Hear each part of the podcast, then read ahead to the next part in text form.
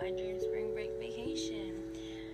Um, and we'll be discussing Bora Bora and some of the foods this gorgeous city has to offer us.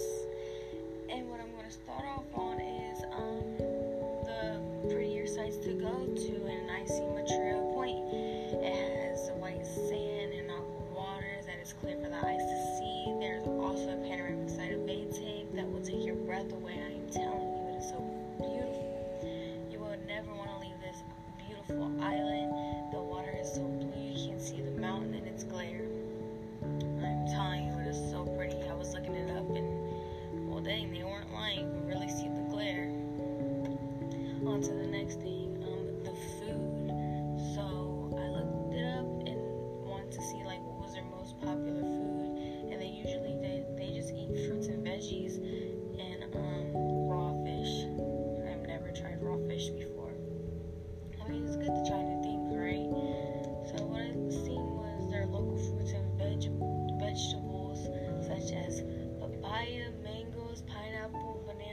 fafa. I ain't never heard of that word before, but most of you know fafa is a type of spinach. Also, Bora Bora has tahine foods, and their main dishes include fresh Polynesian cream, raw fish, which is marinated in lime juice. I mean, that sounds pretty good to me.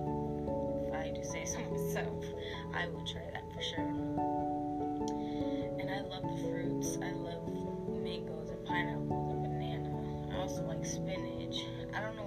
Is, but I mean it sounds good and it kind of looked good too. But we're gonna move on to the next thing. It's about their homes. Um, I looked it up and they're not called homes. they're called bungalows. Um, I didn't even know they were called bungalows until I had to look them up. Uh, they're actually made out of stone and bricks natural farmings. Um, looks pretty cool. I mean, you guys should uh, look Bora Bora up, and it is beautiful.